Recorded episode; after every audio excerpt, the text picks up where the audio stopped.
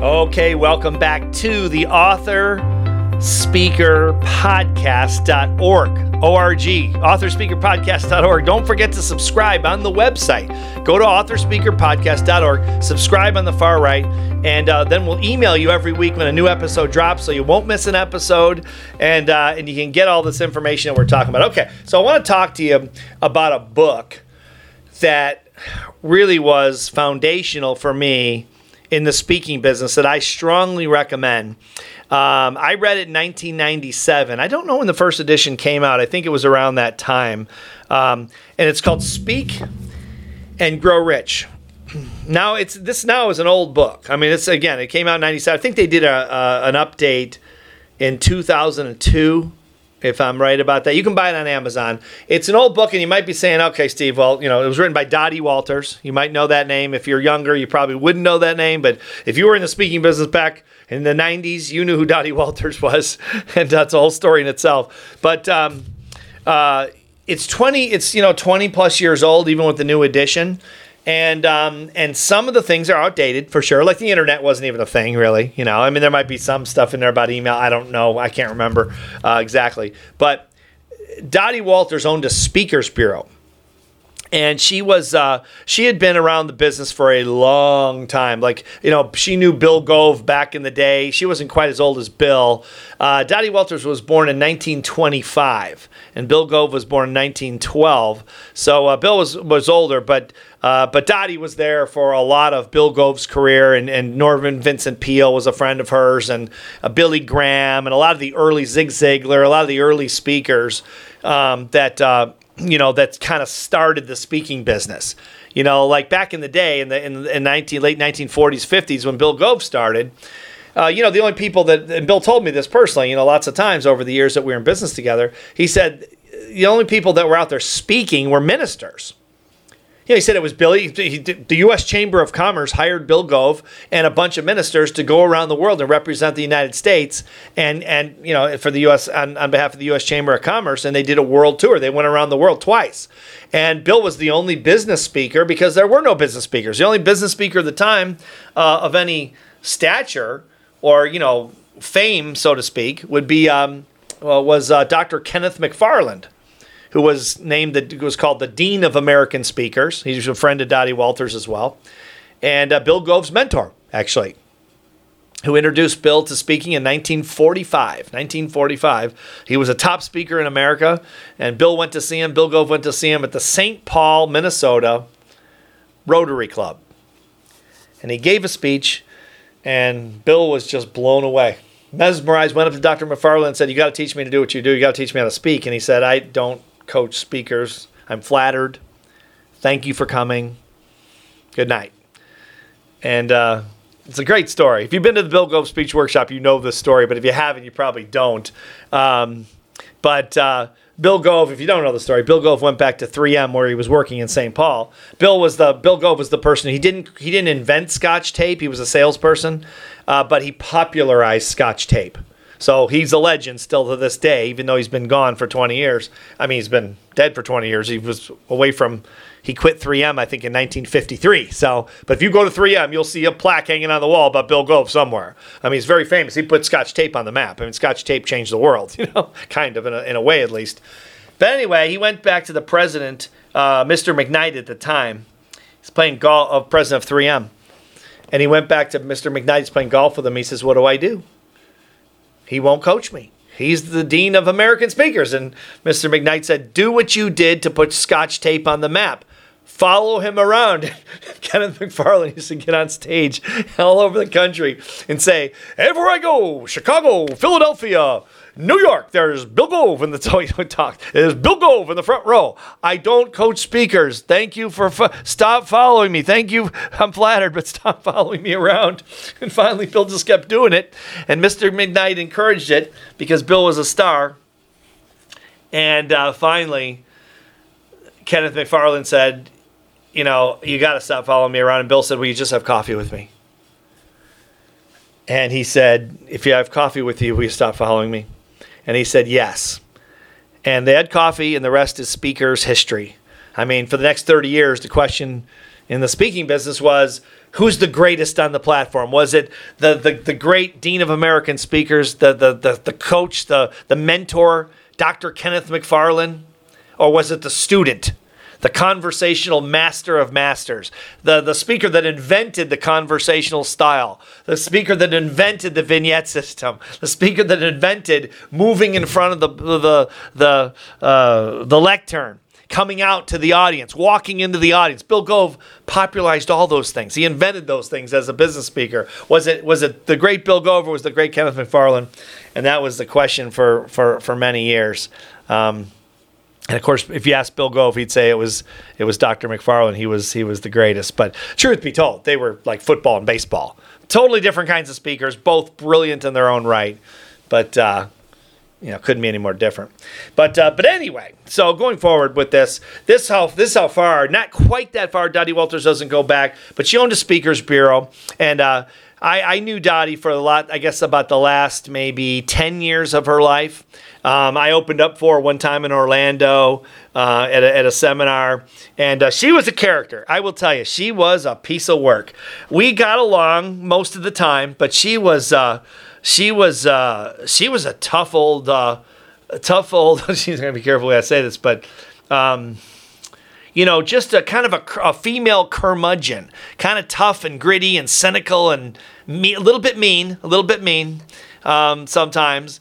And uh, but but I'll tell you, you know, I, say which is will, and either people either loved Dottie or they didn't like her, didn't love her. But um, I liked her. I liked her. She was tough to get along with sometimes, but I liked her. But I will say this in no uncertain terms she knew the business back then. It's different now, but she knew the business. But I read this book, then I hired her to be a consultant. She had a, a, consulting program back then, and I could barely afford it. But I did it with her, and she was very tough on me, but she gave me straight information. And, um, and it was really good, and, and, it was a real change for me. And she wrote this book. Um, I don't know if originally she wrote it with her daughter or not, but if she just put her daughter on there. But Lilly Walters, who was a very nice person, um, I'm not sure if she's in the business anymore after Dottie died in 2007, but Anyway, um, Lily wrote some other books as well. They're pretty good books. But speaking of rich, it's it. You're going to see it's dated, okay? But I want you to read this book. It's really an important book. Again, you'll see some of it's dated because it's just a different time. But Dottie knew the heart and soul of this business. She knew it as well as anybody alive when she was alive. She really did, and um, and and she didn't like to mince words. She just cut to the chase, and she does it in this book. And it really it really taught me a lot, and that's why I hired her. I mean, I, I put I sold everything I had basically to hire her. I sold my washing machine partly to hire Dottie Walters. I mean, I've never said that publicly, I don't think. But we had like a like a I was going to say a, an estate sale. No, we were living with my parents, and we had a side uh, driveway sale. You know, like not, we didn't have a garage; it was a carport. And we sold my washing machine, we sold my cassette tape collection, we sold everything we possibly could, so we could get in the speaking business. And part of that, a lot of that money went to Dottie Walters to hire her, and it was one of the best things I ever did. She was very tough on me, but she gave it to me straight and it really helped me. And then, of course, you know, I met Bill Gove, and that was it. Once I went to the Bill Gove workshop, everything changed. That was an even bigger thing for me was the workshop. Just like Bob Proctor, just like Cavett Robert, just like, you know, Larry Wilson, Og Mandino, all of us that went to the workshop were transformed because Bill Gove was another level. But Dottie was nitty gritty on the ground, Speakers Bureau, dealing with speakers, rough and tumble. And this book is worth reading, even though it's way outdated. And uh, and I think it's probably a little overpriced on Amazon. I think it was fifty bucks or something. And you know, it's a I don't know sixteen dollar book. I paid sixteen 15 16 95 i can't read it but uh, when i bought this this is i bought this 25 years ago. But it's worth reading. It really is. Everything you can get on the speaking business from people who know the business is worth studying. Because i'll tell you the truth and a lot of people aren't going to like this there are very very few people who understand our business. Very few. Oh there's tons of people that claim to understand it. I get there were tons of people back then and that's one of the things Dottie, Dottie's one of the first people. No, Dottie is the first person. Uh, I mean, now that I think about it, she was the first person I hired. I didn't know Bill Gove when I hired Dottie Walters. I was still working at a company we were building in Florida, a national company, which is now a huge company. Well, it's a mid sized company.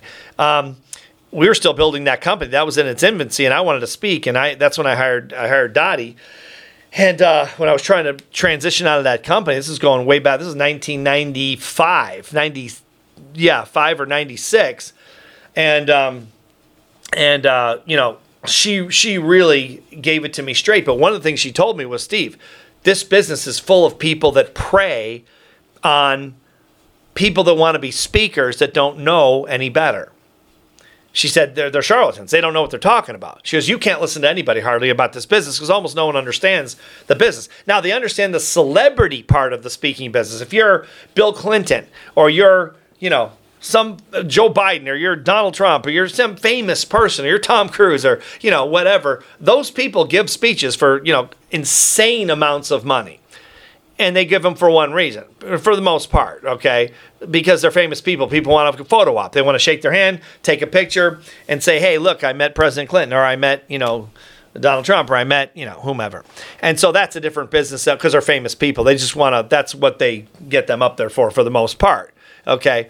Um, that's a different business. We're in the non celebrity speaking business. That's what I'm specifically referring to. There's a big difference between celebrity speaking and non celebrity speaking. Very, very big. They're two, comp- it's like football and baseball. Totally different. We have to actually deliver. We have to be good because we're not famous. They don't know us. We're famous to our fan base, but no one else knows who we are. And so Dottie told me that. She said, she says, you can't listen to hardly anyone and when I told her when I first met Bill Gove, and I said, I said, how about Bill Gove? She said, he's the father of the industry. You listen to every single word Bill Gove ever tells you. He is the best of all time.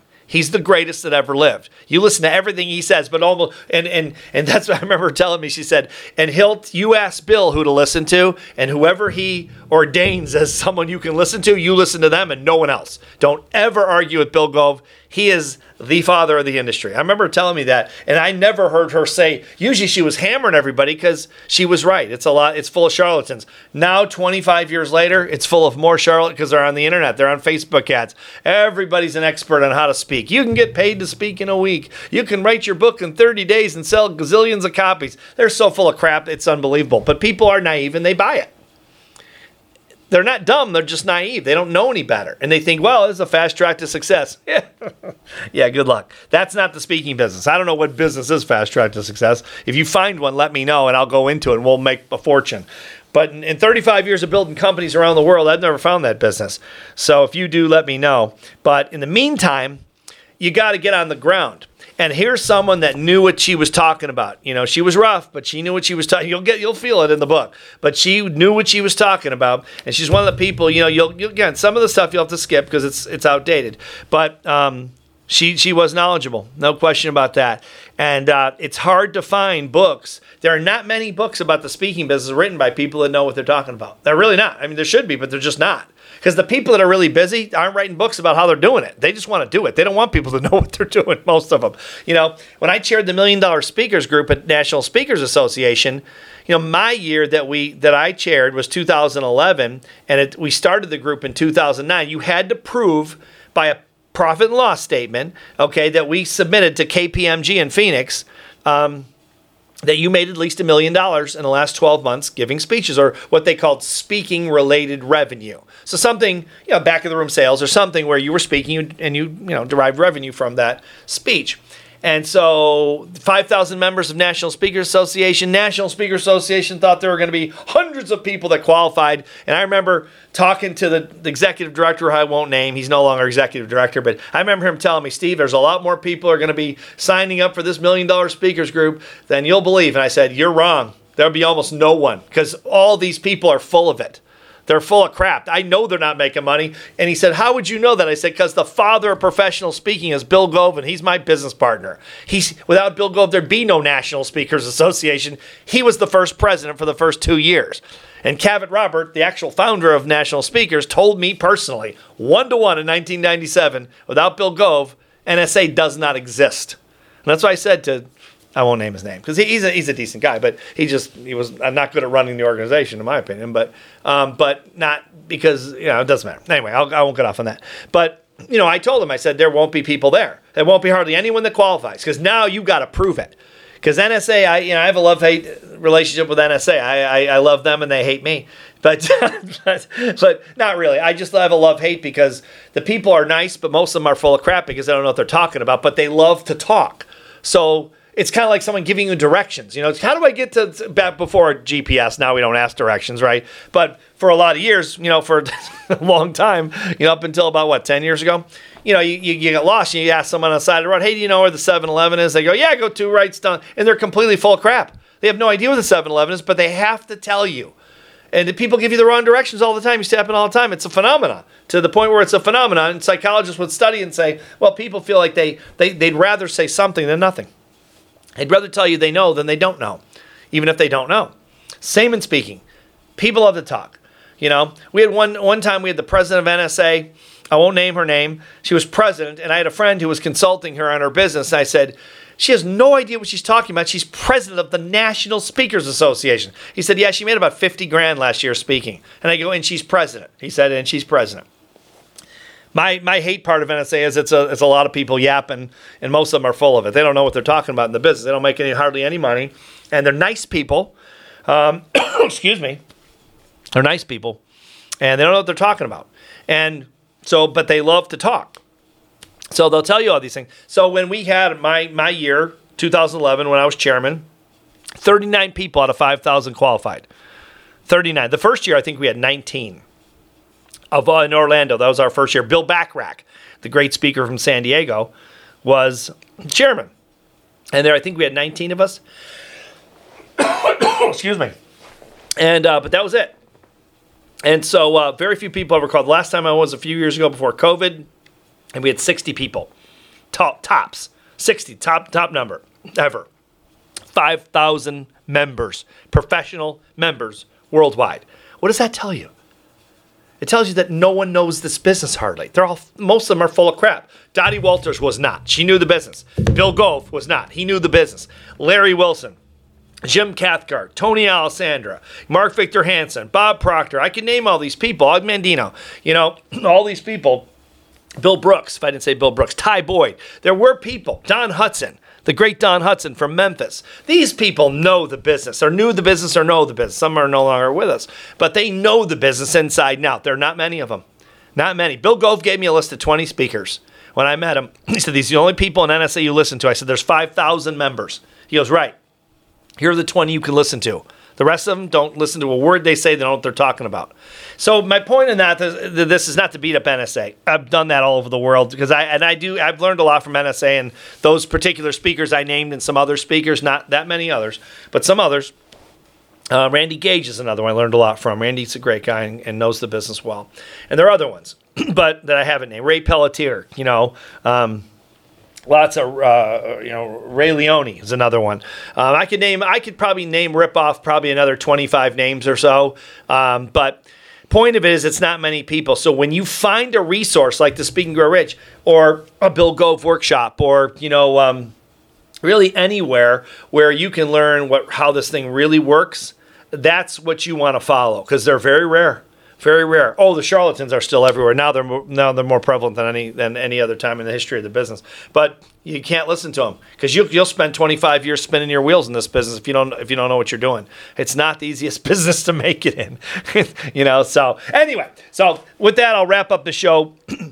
Um, get the book Speak and Grow Rich. Go on Amazon, get the book, study the book, and I think it'll be a great resource for you, just as a general resource for the for the speaking business. Okay, and remember, subscribe. Author speakerpodcast.org, O-R-G, authorspeakerpodcast.org. Sign up and subscribe on the site, and we'll send you an email every week letting you know about a new episode. And with that, I appreciate you listening, watching, and we'll see you next time.